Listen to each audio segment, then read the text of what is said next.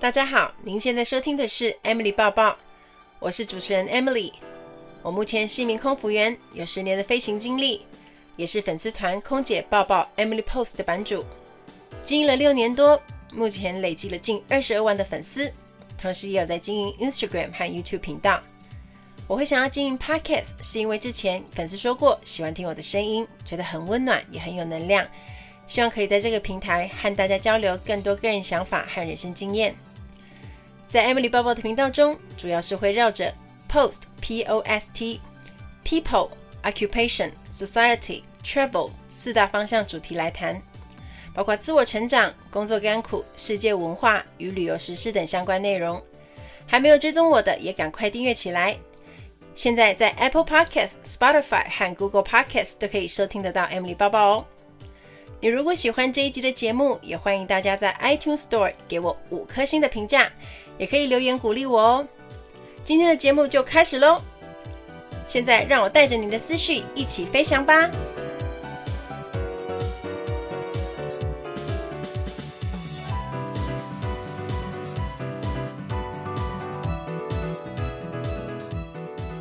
第一集的节目播出后，我收到很多正面而且有价值的回馈，让我觉得非常开心，瞬间有一种信心大增的感觉。我只能说，我的粉丝们很多都是激励大师，很懂得怎么鼓励人。有人跟我说，他用苹果手机很多年，可是却一次都没有点进去过 Podcast，因为我开了节目而特别点进去听，就真的很支持我，非常的感动。还有从粉丝那边得知，有名的 YouTube 频道丹丹机长说，主持人丹丹特别在他的影片中推荐我 Podcast，就是七大必听飞机人的 Podcast 清单，我是其中一位，真的非常感谢。上个礼拜也才上第一集，就有这么多惊喜，然后觉得大家真的都对我很好，就非常开心。那我自己从节目上线后，连续几天我都在观察大家听完的反应。看到大家喜欢的回馈，然后去阅读每一则留言，特别想念这一封来自同事的私讯回馈。他说：“Emily，我昨天上去听 Podcast，觉得你的声音好好听哦，很适合做广播人，然后内容也是超棒，一直努力寻求进步的人生让我觉得很羡慕。每天可以把时间分配完善，真的是我很弱的一环。”更惨的是，我觉得这是人生要过的自律、自由最基本的能力。因为我总是把时间给莫名其妙的浪费掉，做事没效率，花太多时间，然后变得沮丧，心里就会变得懒得去做，很拖延，然后被愧疚推动，再变成间歇性努力，然后又继续沮丧拖延，变成恶性循环。听到你说你从不喜欢阅读到稍微逼迫自己养成习惯。再到喜欢阅读的过程，我觉得你超棒，用不断的突破自我，活出你喜欢的自己。这是我同事写给我的私讯。我觉得一定要先做到自律，才能拥有自由吧。就像我希望我未来的路可以走得更宽广，可以自由选择我想做的，所以我六年前开始，我才开始做经营经营自媒体，主动学习那些原本我不会的东西。所以现在的我就可以自由选择我想做的，但我觉得只要是人，难免都会有一点点拖延症，想法都很多。每个人晚上躺在床上，大概就是想法很多。我一定要年薪一千万，我一定要完成我远大的目标。可是真的，你爬起来之后，行动力就相对来说比较弱。我觉得你想治疗拖延症的话，其实你可以跟我一样这样做。目标一开始呢，你就不要定得太遥远，从小目标开始。比如说，如果想要减肥，那么我们就先从平常不运动的人，就先从加入运动开始。只要你心里不觉得太难，可以做到的范围，也许一开始呢，叫你减肥，把淀粉减量，本来吃一碗饭变半碗饭，这件事情很难。可是如果你循序渐进，你自然就不会排斥，而且重点是。你一定要看到成果，才会有成就感，也才有继续努力往前的动力。当你先把运动加入生活中后，你可能就会比本来原本的自己稍微瘦一点点。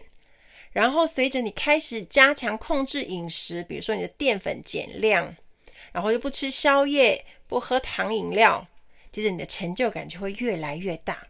那随着时间的累积呢，再慢慢把运动养成长期的习惯。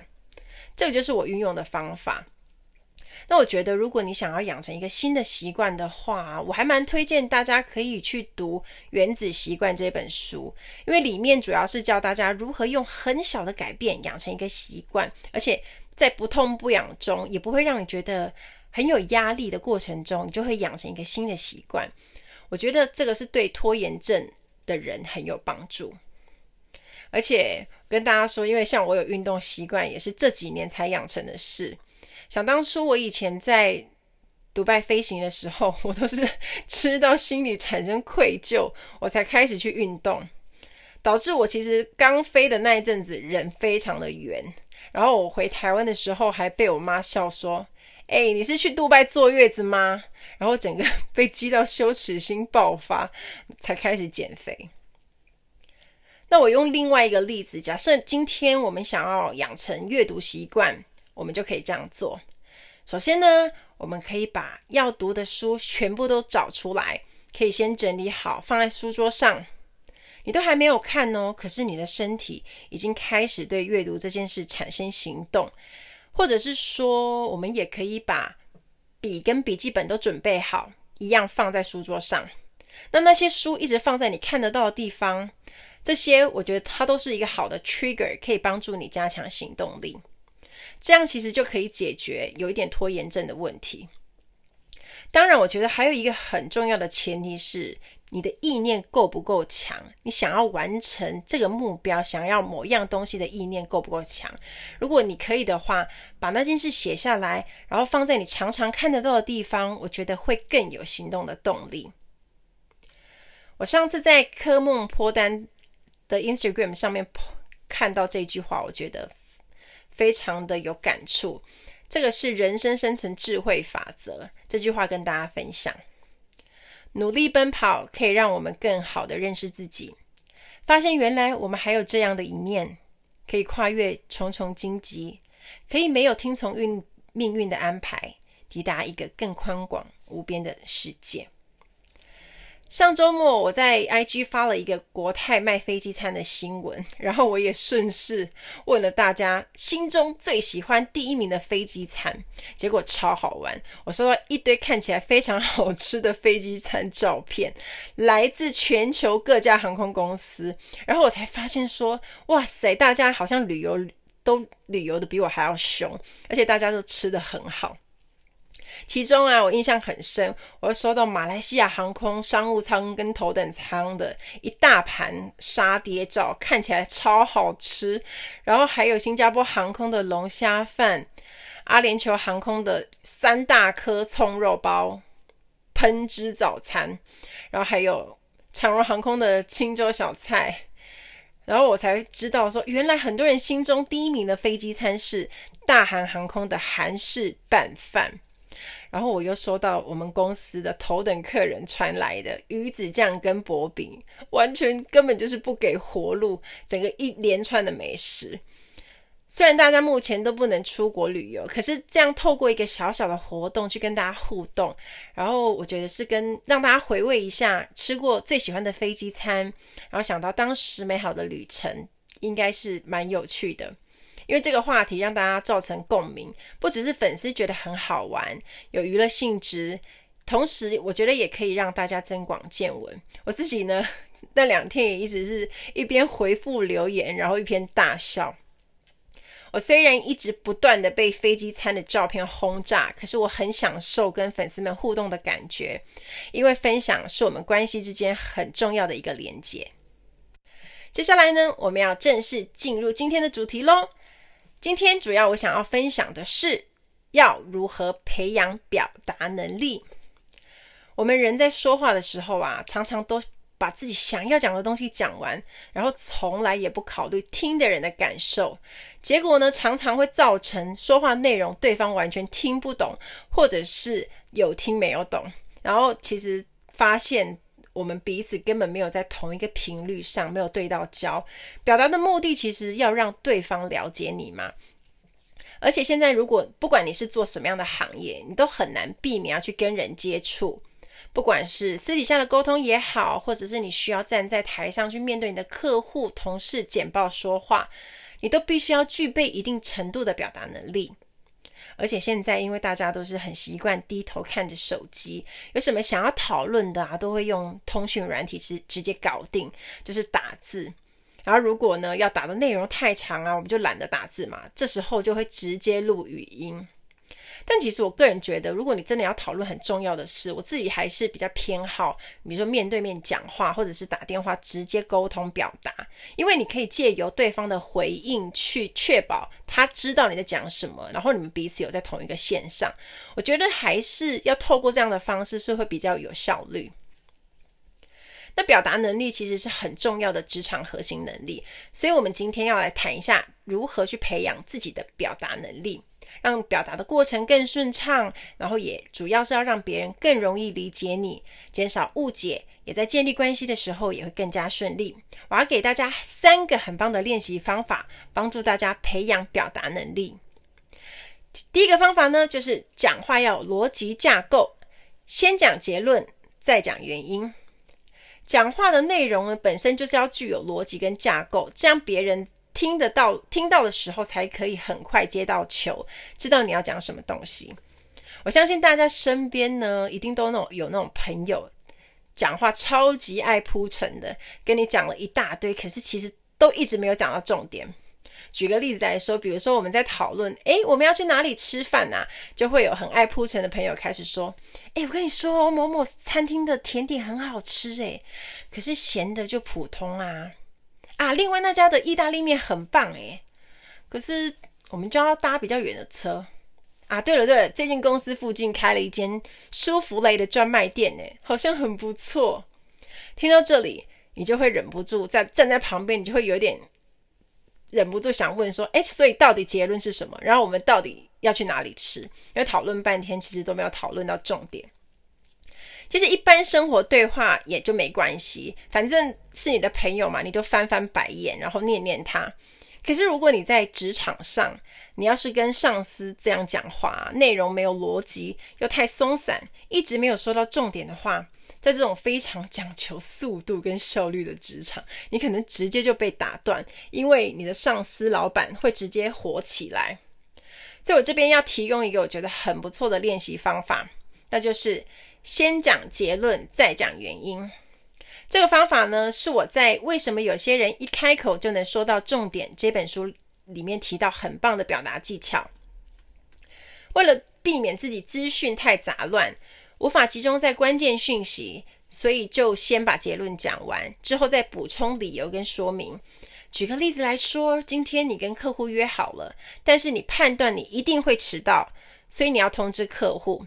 你打电话通知的时候，你就可以直接说：“喂，陈先生，很抱歉，我会迟到三十分钟。那预计是下午两点才会抵达公司，因为前一班火车误点比较久的关系，我才刚上车。不过你不用担心，我一定会在下午两点前抵达。真的很不好意思，谢谢你的体谅哦。”整句话的结论在一开始就很清楚的说了，我会迟到三十分钟。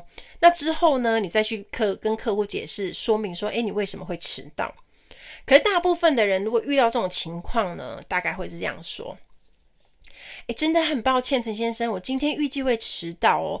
然后因为前一班火车大误点，我现在还在车站等车，车子现在还没有来，要麻烦你等我，真的很不好意思诶。然后一直解释，可是一直完全没有提到你到底会迟到多久。别人不知道时间的时候，其实就很难去做后续的安排。迟到多久时间，其实才是客户最想知道的重点资讯。如果你在讲话的时候，常听到有人对你说：“诶，我不太知道你要讲什么，你可以再说一次吗？”我觉得这就是一个可以加强你自己表达技巧的好方法。那平时大家就可以好好的练习。另外，我要特别提醒大家，有一个小地方你要注意，也是很多人在讲话的时候都会忽略的。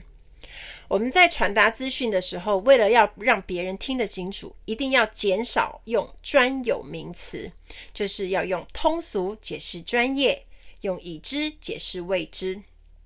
举个例子来说好了，如果你有听我第一集的节目，你会听到航空小知识单元。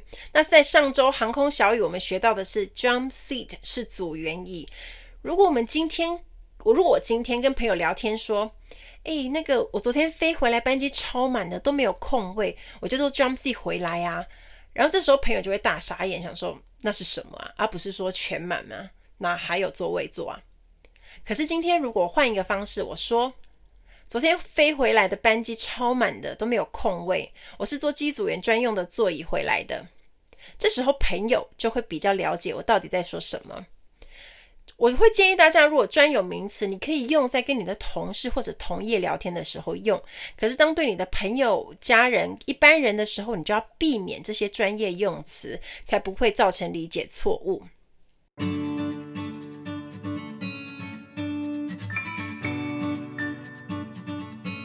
Ladies and gentlemen, welcome on board. This is In-flight Service Manager Emily speaking. 欢迎来到航空小知识单元。在今天的航空小知识单元，我要教大家的这个字叫做 crew bunk。crew 是机组员，bunk 是卧铺，所以合起来 crew bunk 就是机组员休息室。我们在飞机上休息的地方呢，我们就会称为 crew bunk，或者是我们直接用 bunk 来简称。我们常常都会讲说，诶，我要去 bunk 睡觉了，就是这个意思。很多人在搭飞机的时候，半夜会发现说：“诶，为什么有一半的空服员就消失了，都跑去哪里呀？”没错，这个时候就是我们机组员开始轮休的时候，所以大家才会发现有一半的组员消失。那大家会很好奇呀，机组员休息室到底在飞机的哪里啊？为什么好像从来没有看过？机组员休息的位置呢，就是在靠近机尾的地方。它的外表其实它也是有一个门，那很多的客人都是会误以为它是厕所，所以就是我常常看到客人很好笑，就是一只手扶着那个机组员休息的门把，然后死命开，用力开，要往里面撞，怎么样都打不开。你知道为什么吗？因为它是密码锁，所以就是这个时候我就常常要跟客人讲说，啊，不好意思哦，这个不是厕所，然后客人就会有点你知道尴尬。那在 crew bunk 呢，它虽然是一个小小的空间，对组员来说是大大的幸福。它是门一打开，它就是有一个楼梯这样走上去，然后还有好几个卧铺在一起，所以变成是说一半的组员才可以同时轮休。那在上面小小的空间里面呢，我们可以把头发拆掉，然后换上舒服的睡衣，完完全全的躺平睡觉。对我们来说，真的是一个很幸福的时候。我每次呢，在飞长程的时候，最期待的就是可以上去 crew bunk，好好的用力的睡一场。如果以一个航程是三到十四个小时来说，我们的全部机组员会分成两组去轮休，那平均一组呢都可以睡大概四个小时左右。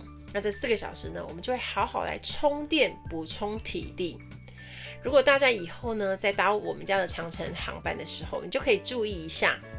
如果呢，你看到半夜有一个组员正从机尾走去，然后你就看他戴黑框的眼镜，因为他把隐形眼镜拆下来了，然后他穿着一件轻薄的羽绒外套，手还背着一个手提包。这个时候你不要怀疑，没错，他就是要去 crew bunk 机组员休息室睡觉。航空小知识单元，我们下次再见喽，拜拜。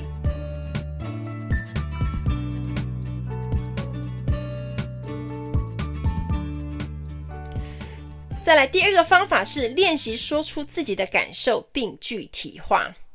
举一个很生活的例子，我们常常呢会跟朋友分享说：“哇，这部电影超好看的，很推荐你去哦。”然后这时候对方就回答：“哦，真的吗？那我有空来看。”这是很常见的对话，因为朋友接收到的讯息就是很抽象的，好好看哦。可是其实他并不知道这部电影到底哪里好看。也没有一个实际很强的动力让他赶快去看，所以，我们或许我今天跟你讲完后，朋友就完全忘了。所以，如果想要把自己的感受表达出来，并且具体化，我们就可以练习把形容词具体化。我们就可以变成这样讲：哇，这部电影好好看哦！我觉得里面的男主角完美诠释了身为一名医生的天职，就算自己在遭遇到危险的时候，他也是拼命想要救病人。有好几幕我都忍不住快要飙泪。这样朋友听完就知道，哇，这部戏为什么会好看？它打动人的原因是什么？我每次啊在现实动态发布文章的时候，其实我都要校稿很多次。其实我文章的内容老早就打完了，可是我会花很多时间去检查语义有没有通顺，然后有没有打错字。我一直反复看，最主要的原因是因为我在看我的文字表达能力是否很清楚。因为我希望我今天写出去的东西可以让大多数人理解，然后看懂。可以的话，其实我希望连十多十多岁的小孩他也可以看懂。很多时候，其实我们会误以为别人知道。你说的，了解你说的，就会自己选择主动跳过一些资讯，或者是在表达的时候漏掉一些细节。可是你懂的，别人不一定懂啊。所以我在写故事的时候，都会用一直用这样的角度去写，去提醒自己，尽量用最简单的字、最容易懂的字，然后发生什么前因后果，我都会把它详细的描述出来。因为我写的这个故事，只有我知道发生什么事，我的粉丝们根本不在现场。所以在描述故事的时候，除了叙述发生什么事，我还会用很多的画面感去呈现故事，因为我要想办法把我的感受具体化，让看的人呢，就算只是透过文字，他也能感同身受，那也会知道说，Emily 在描述当时的情景大约是发生什么事，那故事里的人物如何互动对话，我都希望能够尽量完整的表达。而不是只是用很多的很漂亮华丽的形容词，可是看的人也感受不多，因为这些字对大家来讲就会很抽象。故事就算再精彩呢，没有表达好就没有效果，也会很可惜一个很好的素材。表达不只是可以用语言说的，文字的力量也很大。一样也可以写得让人感同身受，就像我常常在写故事的时候，粉丝的给我的 feedback 都是好有画面哦。虽然没有在现场，可是透过我的描述，很像他们自己在现场参与过一样生动。第三个方法，把握机会，多说多发言，刻意练习。其实表达的能力很好的人呢，少数是天生很厉害的。多数的人呢，老实说，他要经过刻意练习才会变好。还记得我以前在学校的时候，常常需要上台报告，然后每次上台的时候都会很紧张。不过我印象中，每一次虽然很紧张，还是都可以顺利的讲完呐，只是讲好跟讲不好的差别而已。但是你会发现哦，随着次数越来越多，在台上讲话的时候，也会慢慢变得比较自在跟顺畅。我大学毕业没多久，我就到杜拜阿联酋航空公司工作。那时候我的同班同学都是外国人。那我在受训上课的时候，很多人就是在老师都还没有问有没有问题的时候，就会有一堆外国人同时举手问问题，然后发言都非常踊跃。然后反观亚洲人，像台湾人、日本人、韩国同学呢，就会相对比较害羞，然后不太会主动发言。我觉得就是有没有问题啊？老师其实也看不太出来。就像大家一定都记得，我们在上小学、国中上课的时候，每次老师问说：“诶，同学有没有问题呀？”台下的同学就是一片静默，很像乌鸦飞过这样子。然后晚一点呢，就会有人抓着同学问说：“喂，刚刚老师讲的那个是什么？”这就是大家一定会很感同身受的例子。这个东西虽然它跟教育是有关系，就是外国人他们从小就被训练要练习培养表达能力，所以对他们来讲，他们从小做到大的，当他们长大之后，这个东西就会像反射动作一样，表达自己的看法变得跟呼吸一样自然。所以不管是不是他熟悉的场合，他都能很快可以讲出自己的想法。所以当时我在受训上课的时候，看到这个景象，我就觉得很有感触。我也了解到为什么表达能力需要长时间的培养跟练习，才会有明显的进步。举一个我自己发生在我自己身上血淋淋的例子：两年前呢，我报名了一堂幸福育创的课，叫做“说出影响力”。说出影响力呢，顾名思义，你就是要说嘛。所以我说出我要说一个七分钟的故事。七分钟哦，大家听起来好像是很短，一下子就过了。但是你知道吗？时间越短的演讲越难。你给你两个小时，你可以乱讲啊、聊天啊，就是讲一些有的没的。可是你只有七分钟，也就是表示你的故事起承转合都要非常到位，才会让故事很精彩。那我还记得故事的内容，当时呢，我有写逐字稿。一直修，一直修，一直在精修。好不容易定稿之后呢，这也只是刚开始而已。接下来我要做的就是练习怎么说、怎么讲，因为我要站在台上说故事，然后台下会有好几十位观众一起听。所以我做了一件事，我当时为了要让我自己表达更顺畅，我定了一个目标，就是整个故事到上台前。我要练习至少五十次把稿讲出来，模拟在台上演讲的样子。然后除了讲内容，还有走位，当然还要练习肢体的动作，也就是模拟上台整个流程，就是总共要做五十次。那我每练习一次呢，我就会在我的笔记本上画一横，然后我就会用画正字符号来计算次数。在上台前，我也真的练习做好做满，做到五十次。我也觉得真的有定目标，真的比较容易达成。当然，最后我也很有自信，而且流畅的讲完七分钟的故事。所以，我真的觉得刻意练习，然后你把握机会，多去做这件事情，就会让你在表达能力上会有很明显的进步。那今天教的三个方法呢，帮大家做个简单的总结。首先，第一个方法就是讲话有逻辑，先讲结论，再讲原因。第二个方法就是练习说出自己的感受并具体化。第三个方法，把握机会多说多发言，刻意练习。那希望这三个方法对大家增进和培养表达能力会有帮助哦。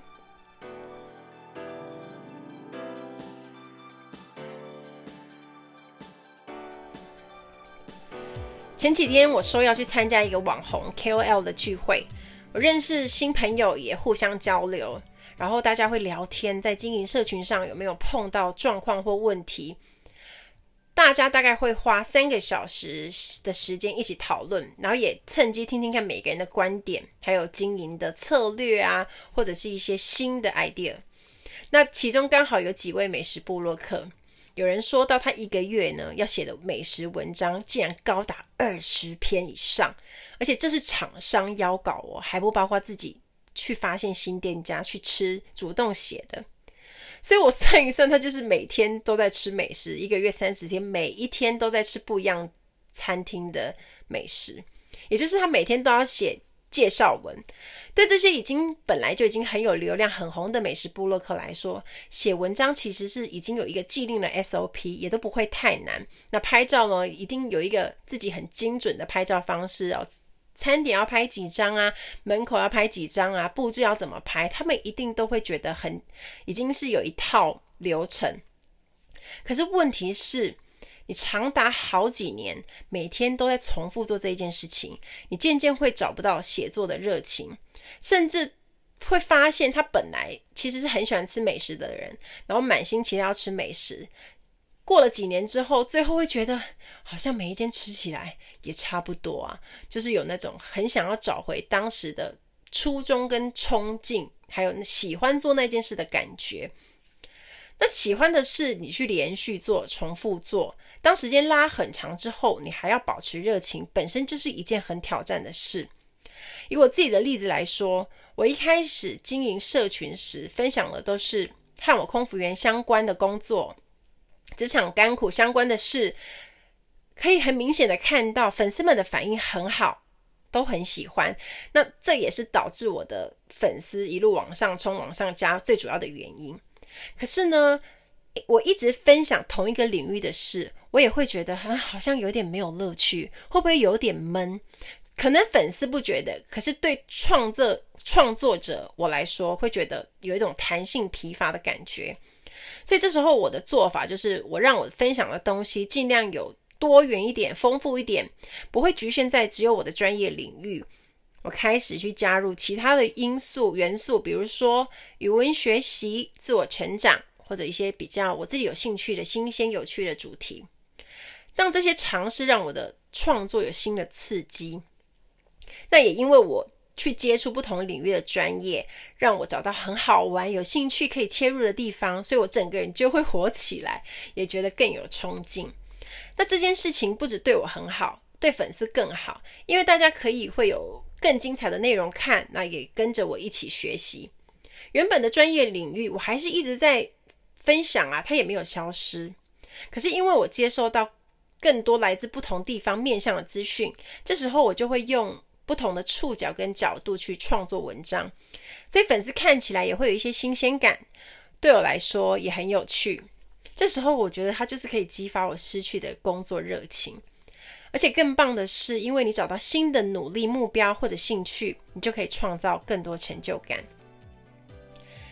今天的节目听到这里，我想要给大家一个课后小练习，让你可以去思考想想看。大家如果在工作上碰到失去热情的时候，你会怎么做呢？或者是各位有没有类似这种经验呢？期待大家可以跟我分享。听完今天的节目，如果你有想法和问题，欢迎到我的粉丝团或者 Instagram 找我，只要搜寻“空姐抱抱 Emily” 就可以找到我喽。你也可以截图这一期的节目，分享到你的 Instagram 现实动态上面 tag 我，让我知道你有在收听，也让我知道你对 Emily 抱抱的看法。最后，感谢大家收听这一集的节目，真的非常的感激。如果你喜欢今天的节目，也欢迎帮我在 iTunes 评分中留下五颗星的评价哦。我们下次再见喽，拜拜。